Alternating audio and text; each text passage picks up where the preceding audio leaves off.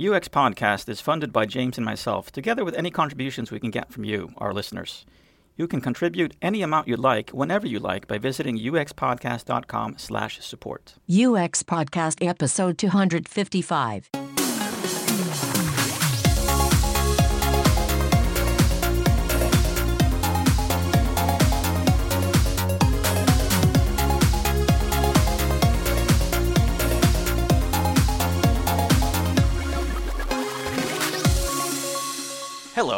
I'm Per Axbom, And I'm James Royal-Lawson. and this is UX Podcast. We're in Stockholm, Sweden, and you're listening in 197 countries and territories in the world, from France to Kenya. Margot Bloomstein, a content strategist for over 20 years, international speaker and author, joins us today to talk about trust. Her latest book is released in uh, March of 2021 and is aptly named Trustworthy How the Smartest Brands Beat Cynicism and Bridge the Trust Gap. In the book, Margot provides example after example of how companies and civic organisations are renewing the bonds of trust with both customers and citizens. Stay tuned after our chat with Margot for our post interview thoughts and reflections. So, when I started reading your book, uh, even in the first chapter in the intro, uh, I realized so this is about trust and brands and companies. And I th- thought of the first thing that came into my mind oh, she's gonna, probably going to ask us what are our favorite brands that we trust. And I realized I really don't trust any brands anymore. I mean, I, I used to. There was like Volkswagen, and then there was the emission scandal, and then there was like Apple. But then I realized how little, how they're not transparent about the cobalt that they need for their batteries. And so, this, the older I get, the more cynical I become, and the less I trust brands and companies. Is there a way to solve it? Is this the main problem? Are people actually getting more distrustful these days? Well, as you said, if the if the older you get, the more cynical you become. don't don't age. We need to adopt a Peter Pan mentality. no, no, I think that um, you raise some really good points that I don't think are necessarily antithetical to trust. Um, like you mentioned, Apple isn't transparent about everything. Um, Volkswagen wasn't transparent uh, or or honest, for that matter.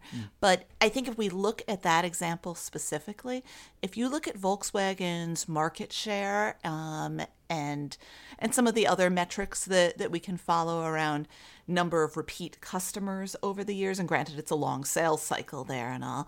Um, they haven't lost market share in in the wake of the emissions scandal um, in neither the the U.S. or in Europe, and that I think is very telling about the nature of trust now. It's that when brands have it, when they have a loyal following, um, and more importantly, when their audience thinks of themselves as brand loyalists, when they say, Well, I, I'm a Volkswagen driver, it's really tough to lose that hmm. because it is no longer just about losing someone's trust, but now around changing their identity. So if you think of yourself as a Volkswagen driver, you might look at the scandal and say, What were they thinking? I can't believe they did that. And then when it's time to buy a new car, still go out and you'll buy a Volkswagen. And that's because maybe they've changed, but you haven't. And I think we see that in the in the political sphere as well, certainly in the US around like the last election cycle, the last two presidential election cycles. Because it used to be that if you caught a politician in a lie, that it would scuttle their campaign. And um, and certainly in the 2016 election cycle, politicians on both sides of the aisle were were kind of playing fast and loose with the truth and it didn't change how their how their supporters, how their followers um, still supported them. Uh, if you thought of yourself as a Donald Trump voter, if you thought of yourself as a Hillary Clinton voter, you still continued to be right up through the election. So, so when we talk about brand damage, what's it damaging? Because if you say that the trust was, if you've already got the trust, and you know the, these um, various events that we talked about, like with Volkswagen, doesn't um, destroy that trust, um, then what, what, where does the where's the damage lie? What, what damage does da- brand damage cause?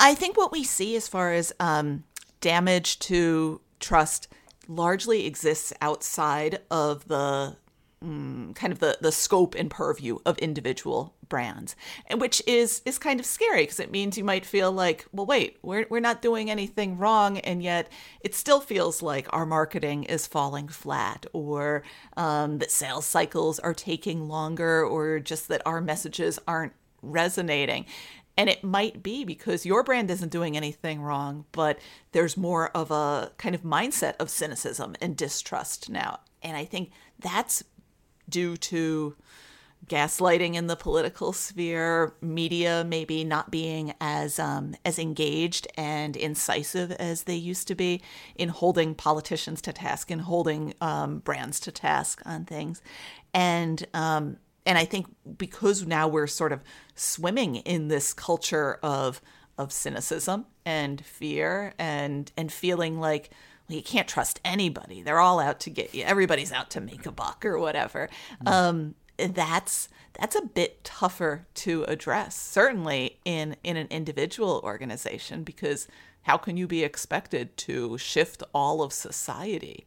Um, but I think that that's kind of also what designers have always done. We've responded to the the challenges and constraints and um, and zeitgeist to say, all right, this is the baggage that our users are bringing to the table.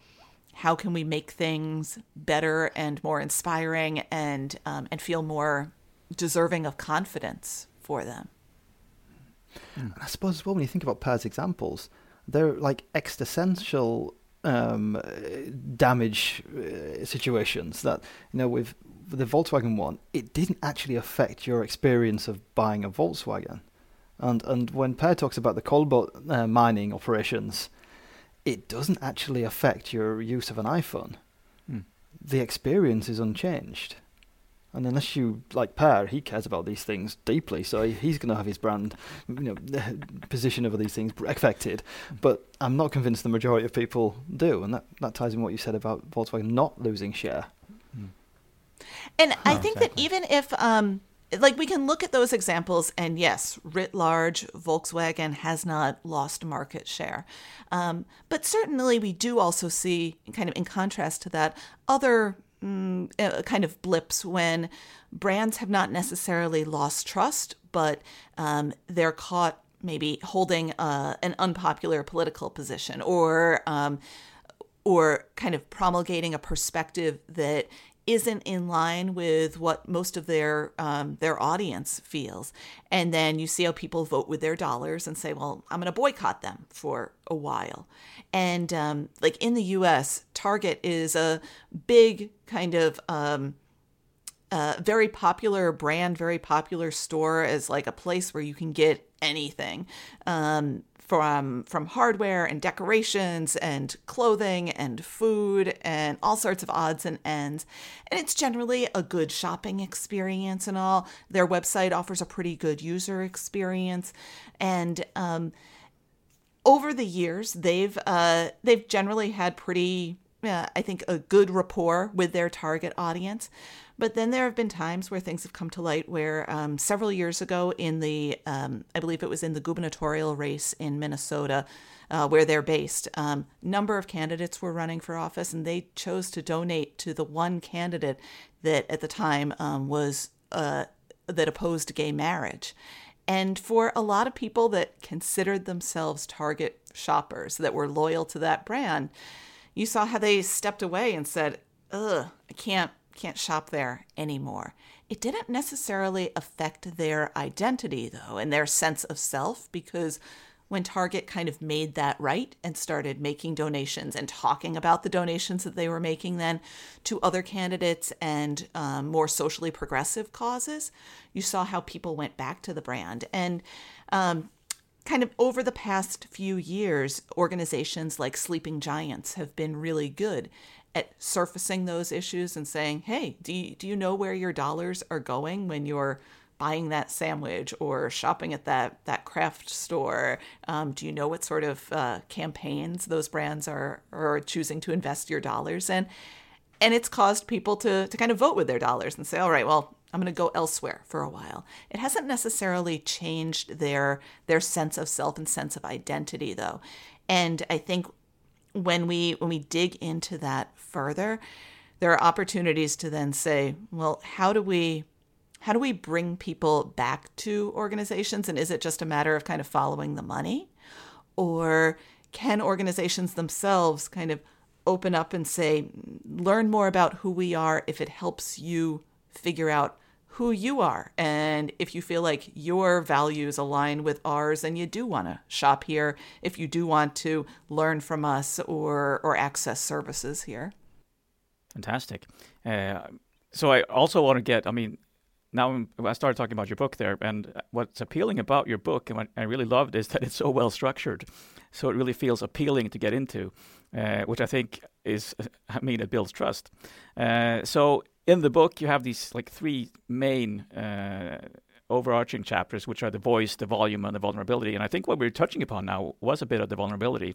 But I, w- I want to get back to st- start starting out with the voice, uh, which I think you call uh, the unique, identifiable personality that comes through in everything a company says or does. And it seems to me that this is where you do have to start. You have to figure out the way you speak, which is really interesting. And you, you offer up consistency. Uh, and even here, you start talking start talking about transparency as well, which becomes a really important theme throughout the book. Man, how, how how do you start? How do you think about this? Because sometimes it feels am I supposed to invent something? Do I invent a voice that's not really me? But I, I, at least at least I have to be consistent. Uh, it, it, I feel like that's one of those just fundamental kind of table stakes questions of user experience design too. Like Yeah. first, Yeah. know thyself, and um, and it sort of gets to something that, that maybe even precedes uh, user experience, like the way we talk about it today. Because I feel like in the kind of in the early days of the web as we were making the modern web in maybe like late 90s early early 2000s um, you know when most of the web was brochureware brands had a decent sense of self because i think for most organizations it was a matter of just saying well what do we do in our in our brick and mortar stores and in our print collateral? And great now let's shove that up on the website. And who cares if it resonates with our users? What is even a user? We have customers and whatnot. And um, and that wasn't great. It wasn't really a great time for the web, but that was kind of where we started out and, you know, live and learn and do it better. And um, that's when we started, I think, bringing more user research and user-centered design into the process to say, well, let's let's drag the pendulum back over to the other side now. Not just about us as brands, but also what about the people that, that we're hoping to engage? What about our users and all? And you saw how user centered design, user driven design started to help some organizations evolve.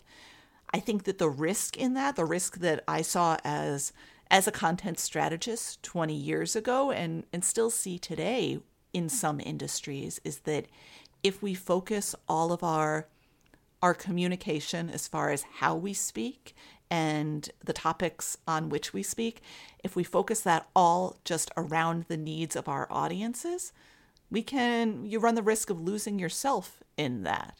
So I think this is an opportunity to bring that pendulum back to the middle then to say our organization, how are we different from our closest competitors?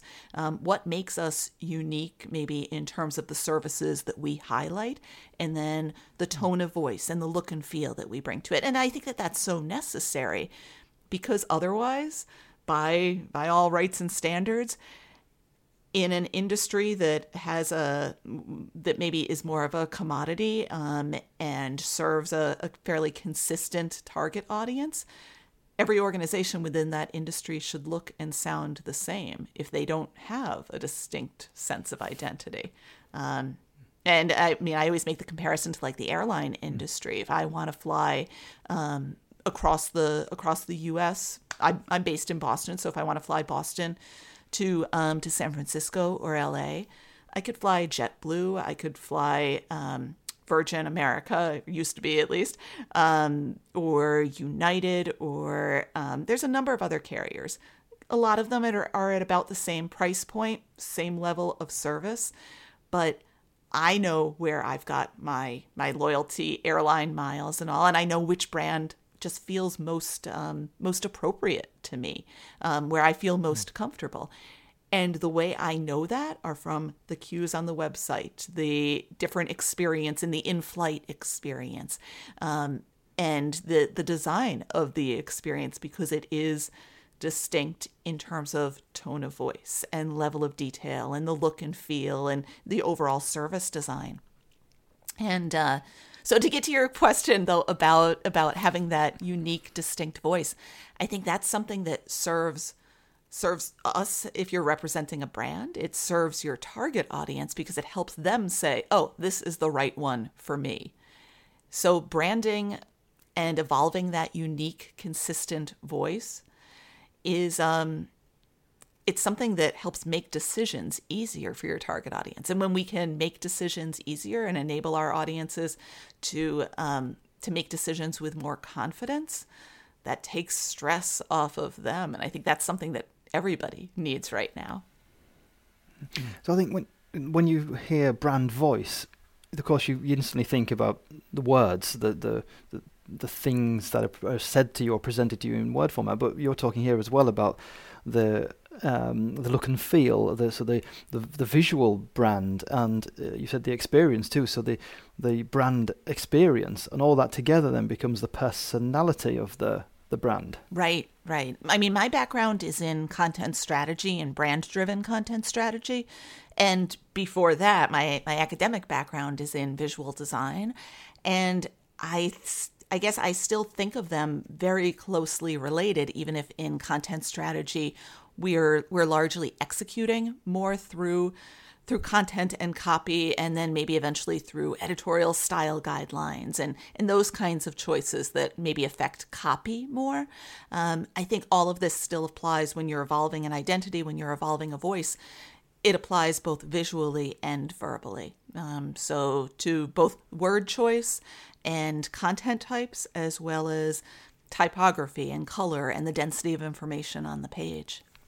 Yeah, because you're going to get if you don't get the whole personality right, then that's going to feel it's going to feel disjointed. I guess as a you know when you're when you're meeting that personality, you're going to think, well, there's something a bit weird about this. When it's right, like, you know, you've got flash you've got flashing buttons on the website, and you're trying to be a certain kind of like calming, you know, comforting brand or whatever. You're gonna you're gonna get a tilt in your head.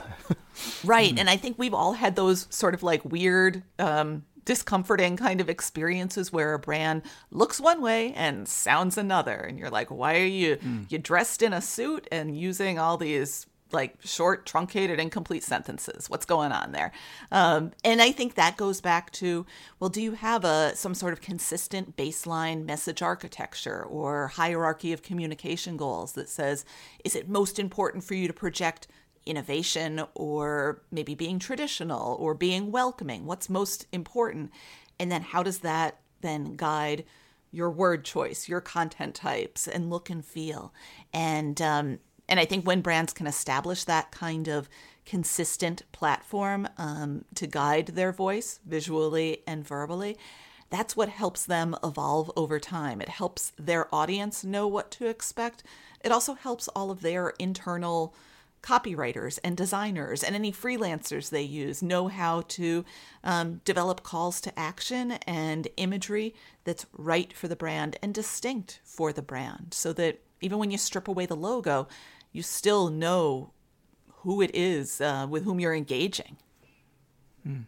I really, I really like how you uh, bring up the point of break down silos, silos to create consistency because that's the thing. As you grow as a company, of course, people stop talking to each other over departments. So there's someone over there and someone over there. They're not talking to each other, but they all have customer-facing jobs, and they start speaking in different ways. And if they're, they're not talking to each other, that will be completely different. Right, right. And I think the um, the very like we can talk about user experience and content mm. strategy and mm. building mm. trust at a very lofty theoretical level, but mm. the magic happens and the good work happens when we then operationalize that and talk about it at a tactical level. And I think within um, looking at this kind of from a content strategy and a creative direction, creative uh, design perspective, I think that one of the ways that we operationalized trust and um, and look at it from a voice perspective as far as how do we develop a consistent voice over time, it's by investing in creating tactical tools like editorial style guidelines and creative briefs, um, and uh, and visual style guides and editorial calendars that say, no matter who is manifesting the brand, here's how we're going to all do it correctly and consistently over time and across channels. And it turns out that's the stuff that also helps organizations operate more efficiently and save budget. Because when you have an editorial style guide and you have a visual style guide and it's already been approved and vetted by the legal department, if you work within it, oftentimes you don't have to have legal approve every every outcome of it. And I guess this leads us on to volume as well, doesn't it? Because um, when you in the section of the book when you're talking about volume and volume being um, how how um, you communicate, how much you communicate, and the length and the detail of the communication, um, then um, that is the user experience aspect of it. How how loud you have to communicate in order to support the user experience. And if you've got the style guide, I guess the voice is already there then that makes it an easier tactical choice about how how long to go, how short to go, or right, right. Well, and I think, uh, and so to be clear, by volume, um, I don't mean pitch or loudness or something, uh, but rather just how much mm. are you yeah, saying? All caps. So length and level of detail, again, visually and verbally. So if you're a, a brand like IKEA that's maybe known for um, simplicity and you've got simplicity and design for everyone, that kind of democratic sort of perspective in your message mm. architecture, then yeah, it probably makes sense for the volume of content that you're producing to not be overly detailed and burdened down by a lot of nuance. Your diagrams should be a bit cleaner and spare. Um, so that hopefully people get past the the sort of cliched stereotype of putting together IKEA furniture and say, no, this is easy and it's laid out here in in fewer than a dozen steps, ideally. um, so that as you're looking at anything from diagrams, imagery on the website to then um, product description copy, it shouldn't be burdened down by detail if part of your message architecture is around simplicity and being welcoming and accessible to everyone. And so those sort of um, guidelines and values can help determine how much you say too. And in um, in Trustworthy in the book, I interviewed a lot of different organizations, and I was struck by when people come to that question of, well, how much should I write? How long should a blog post be? You know, should we be doing a lot of long form copy? And how detailed should our diagrams be? There is no one monolithic answer that says this is the perfect length and level of detail, but rather we need to ask, well, how much information is enough so that your audience can make confident decisions, so they can make a good decision and feel confident about it afterward? Because that's what builds mm. trust. And it isn't so much just what builds trust between your user and your brand, but also how you're starting to reinvigorate your user's ability to trust themselves, to feel confident mm. in maybe the product purchase they just made or that they they got the results that they needed in working with their doctor online or in getting information from the government and um, I spoke with folks at gov.uk when they were going through their audit and removing thousands and thousands of pages from, um, from the government produced web content. They were, in effect, saying, less is more. We shouldn't be producing more content and adding more detail to, to, to tough interactions with the government. Let's simplify things. And then in the other extreme, you have organizations um, like many retailers that if they're selling a bigger ticket product, like one of the ones that I speak with is uh, Crutchfield Electronics, and they've felt um, and learned by researching their audience that no, their audience wants more detail. They want to give them really, really long pages helping them choose uh, a new stereo or a new camera lens. They want to give them lots of content and lots of ways to sift through it because their audience likes to have more to read and they want to be able to engage with the content a lot more before they make a decision. That's what builds their confidence. So it's really about measuring confidence, not character counts. And that's a mm. tough thing, I think, for many brands, but that's what helps us best help our audiences. And it's probably tough for people who create content as well because it, it, sometimes they value their work more if they produce more content. Oh, you're paid by word. right. You've been, you've been paid to make 5,000 yeah. words, so you do 5,000 words. Mm. right, right. We, we really need to assess mm. what's the effect and impact mm. of our work, not just how much are we working. Hmm. I, I, do really love the fact that you've got so many examples f- um, that are from like the public sector. You mentioned then um, the UK Gov um, website because um, you know with brands. You, uh, you, automatically, I think, think of you know this the classic ones. This the Coca Cola, the Apple. It's all these kind of logo types that we can all recognise instantly in those surveys. But what you say in the book is that this applies to services and, and institutions um, as much as those commercial brands.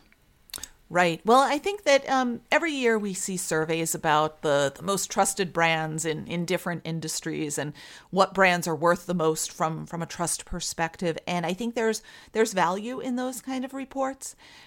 But I don't know that most um, that most practitioners, most CMOs, and chief creative officers can really learn what to do and emulate then in their own organizations from those reports. And I think that trust is um, it's not just a big logo, big budget kind of thing. It's a it's a transactional thing.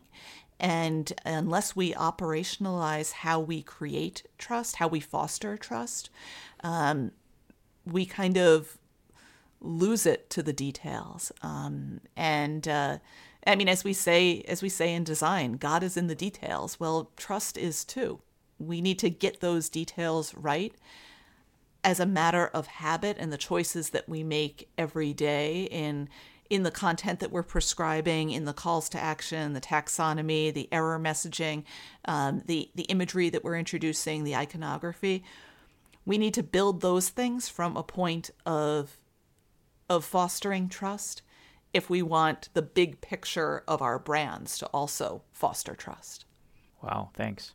Uh, we're approaching the end, of the end of the interview, but I really want you to bring home the point of vulnerability because I think this is the thing that a lot of companies struggle with. I really appreciate you like bringing home the point about the difference between compassion and empathy as well.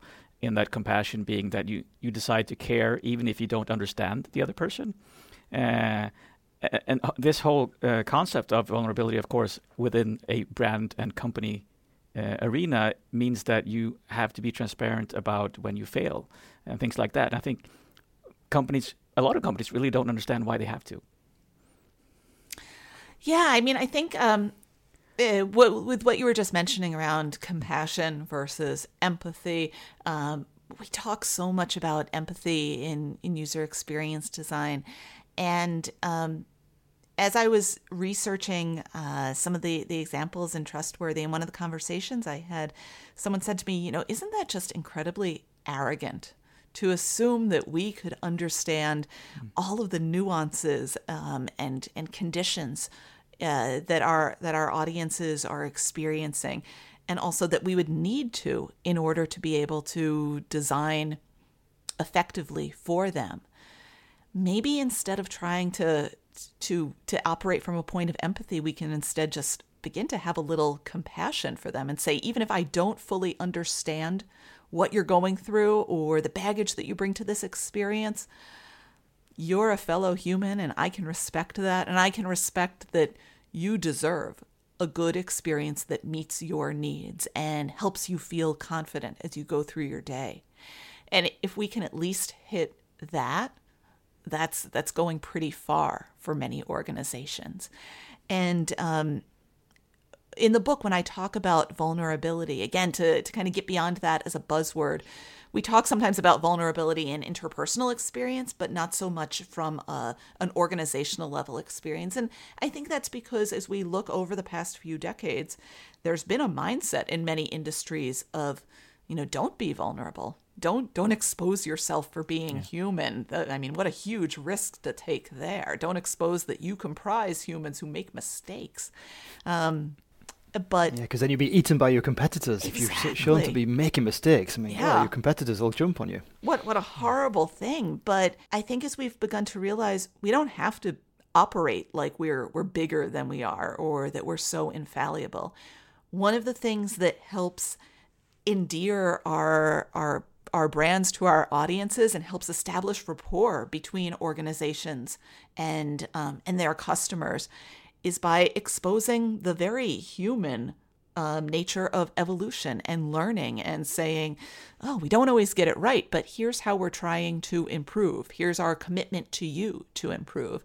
Um, and I think one of the, the very recent examples of that is if we look at the organization Zoom, when um, they've been in such a spotlight because they're they're kind of in everybody's screen. They're in your face because you're in their faces um, most of every day, and um, over the past year, they've they've been really challenged by that because their user base has exploded tremendously. Like they were originally just targeting business users that were supported by IT departments, and then within a few months into 2020, suddenly they were supporting hundreds of thousands more users, most of whom didn't have IT departments because they were people calling in from home, or preschool teachers, or college instructors, or people that were looking to set up a happy hour with friends or um, or a family meal virtually.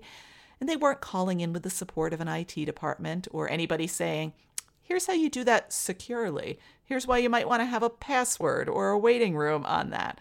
And as a result, they started seeing problems with, with Zoom bombers and, um, and other issues of, of security. And yeah, the organization could have said, hey, you're using it wrong. We didn't intend it to be used like this by so many people at once. And instead, on um, I believe it came out on April 1st, their CEO uh, kind of released this long mea culpa sort of blog post saying, yeah, you know, we've made improvements, but we're still seeing problems and and we realize we can support you better. Here's what we're going to do. Here's what we're already doing. And um, it was just a wonderful point of vulnerability where I think he did everything right because he accepted blame in the singular. I, I think his post started out by saying, I'm sorry. And then he broadened credit to people that were making changes. He made that plural to say, here's what we're going to do differently. Here's how you can hold me accountable. And said, you know, I'm going to be holding these different public forums. Um, we're going to be submitting to an outside review. You can expect these kinds of reports from me. Um, and they made things personal, they spoke in active voice. Um, he he socialized the credit, but kept the I guess the blame personal and kept the apology personal mm. too. And I think that that's a great way of saying we've made some mistakes. Here's how we're improving, and here's how we're going to take you along on that journey, too. Because it's by offering that kind of public accountability and bringing the audience closer, of saying, here's how you can keep tabs on what we're doing um, that they're really leaning into vulnerability and creating a more loyal audience there too. And that's something that we've seen from from Zoom, from TED as they've evolved over time, from BuzzFeed. They're really good at kind of prototyping in public and, and bringing in ideas or soliciting input from their audience. And I think it's those types of things that are risky, but when you weigh the risk against the potential for greater reward in the form of a more loyal, invested audience, that's enormous. And the payoff then is huge too.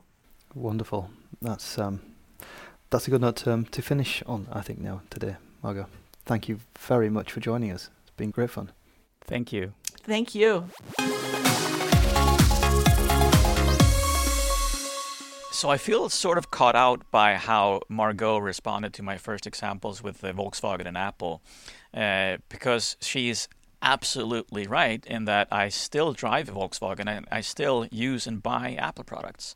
Uh, and I've, I've thought about this since since the interview. It it really comes down a lot to uh, the trust. Perhaps uh, is uh, unbalanced in the sense that I maybe don't take everything at face value, but it doesn't mean I leave the business or service because in those specific examples, the cost of leaving is really, really high. Uh, it would mean that I would have to make a lot of choices and spend a lot of money.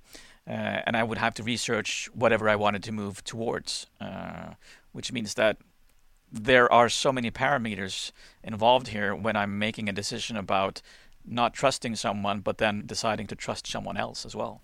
Yeah, no, it's, it's it is a really interesting example because you are so invested in, in Apple and their products that Yeah. it, it, it's not a it's not a simple thing to do to abandon them or to move on to someone else. I mean, if you if you instead got really kind of angry and upset with your the, the maker of your breakfast cereal, it'd be pretty trivial for you to switch brand of breakfast cereal. Um, you're not as invested in that brand as Exactly. you are of Yeah. Apple. I mean, Apple comes into many, many different aspects of your life and your family. So it, it's a it's, it's really interesting to see just you know how important that whole thing of, of brand loyalty is, and you understand why some of these big organisations really do work on you being it more and more a, a, a long term part of their lives. I Mm. mean. uh, I say to- Toyota, the same thing. I remember the first time I bought a Toyota, they they joked with me a little bit about how well, you know, the most important thing is getting to buy the first one. Yeah. Um, Of course, uh, yeah. I, I, I like the sales guy I had. He was quite amusing, and he was quite open about that. And he says most people just keep on buying them. And I think I'm now. What is it? The f- is it our sixth Toyota? So Mm. he was completely right. It makes sense and becomes and, and as Margot was saying, it becomes part of your identity. So that's it's Mm. hard to leave something that you feel is part of your identity, and that's why it's a long game. So Mm. I no longer feel as passionately about it as being a part of my identity, but that doesn't mean I leave just yet. That can take many many years, course. Yeah, because it becomes it Mm, becomes a mm. bigger challenge to work out where to go Yeah. than to keep on going. Exactly. I wonder as well about when we think about um, the the brand, uh, the, the the brand as a personality is almost as a person. Um, when we think about the aspects Margaret's been talking about with voice and, and volume and vulnerability, when we work as with UX, we talk about how you know, the people centric or putting the user in the focus and doing research and all all these kind of aspects of our work. But I wonder when it comes to brand, I think a lot of the time we, we apply brand guidelines, we follow them, we, we we follow tone of voice and all these kind of things. There is stuff we refer to as part of our designing. And it struck me listening back to the interview about how maybe we need to be better at, at literally looking as the brand, considering the brand as a personality, as almost a persona in this Mhm. this an, another actor in the um, in the designing pr- uh, process, and looking how our users look upon the brand better and understand that relationship, so we can b- design more suitably. That's a really good point because I think I've seen body storming exercises where one person pretends to be a website and the website answers the person who's trying to search for something, and then it, it essentially turns into a conversation. And what everyone has to remember, of course, is that people are in touch with companies. They usually don't call a specific person at the company; they call the company, and they are in touch with several different people. And if those people uh, aren't aligned in what they're saying or they're using different vocabulary, you're starting to wonder, well, why don't you know that? Because I talked to this other person and they know it. And you, as a as a person having that conversation, uh, you're treating the company as the person, and you don't really all of a sudden understand how two different people from the same company can have different views. Uh, it's really fascinating, and it's it's so true that. Uh, if we start thinking that way, it becomes more clear to everyone involved as well in understanding why it's important. Because we'd love to put down brand guidelines sometimes and oh it's we, we're following this but it doesn't feel personal well the personality isn't you it's the company is- I think it's exactly the point that Margot's trying to make to us about, um, you know, if, expectations, and that if you as a as a user go somewhere and you know the the text is too short or too long, it's because it doesn't match that that brand idea or that personality that you had in in mind. So uh, we know that sometimes you can have real trouble understanding someone if you've kind of got off on the wrong foot, or if they're they're not behaving maybe in the way you you used to them in behaving or expecting. So there Mm. becomes that kind of weird clash that makes things almost impossible to understand. Exactly and she I mean, uh, related to that she she actually talks about brands also as human beings when she talks about growth because it's about a person growing from a child to a teenager, teenager to an adult. And as companies grow and become larger, it's harder to be consistent with that voice. It's harder to appear as that person. Uh, so that analogy actually works throughout when you think about it. I love the whole thing about brand arrogance and and that whole thing of it's so kind of presumptuous to think that a company will know everything about its customers and users and and never get it wrong or never kind of miss something or yeah. um, you know so that creating that openness and and being honest and transparent about when you miss something when you get it wrong when you fail um, love it Mm, definitely. recommended listening for you after this um, what you what, what have we got Per We have got uh, episode 105 containing interviews with Nicole Fenton, Alastair Somerville, and Ma- Mike Atherton. Yeah, that was an adventure with um, three interviews. And so Nicole Fenton, she's a content strategist. Um, Mike Atherton is an information architect. And Alastair, well, he does some wonderful work with sensory um, experiences. Um, and Accessibility. Yep, Just he's trying to guide us into a future that we as designers haven't seen yet. like that, Per. Good way of putting it. Mm. So, show notes for this episode and a full transcript can be found on uxpodcast.com if you can't get to them directly from wherever you are listening to us now. Remember to keep moving. See you on the other side.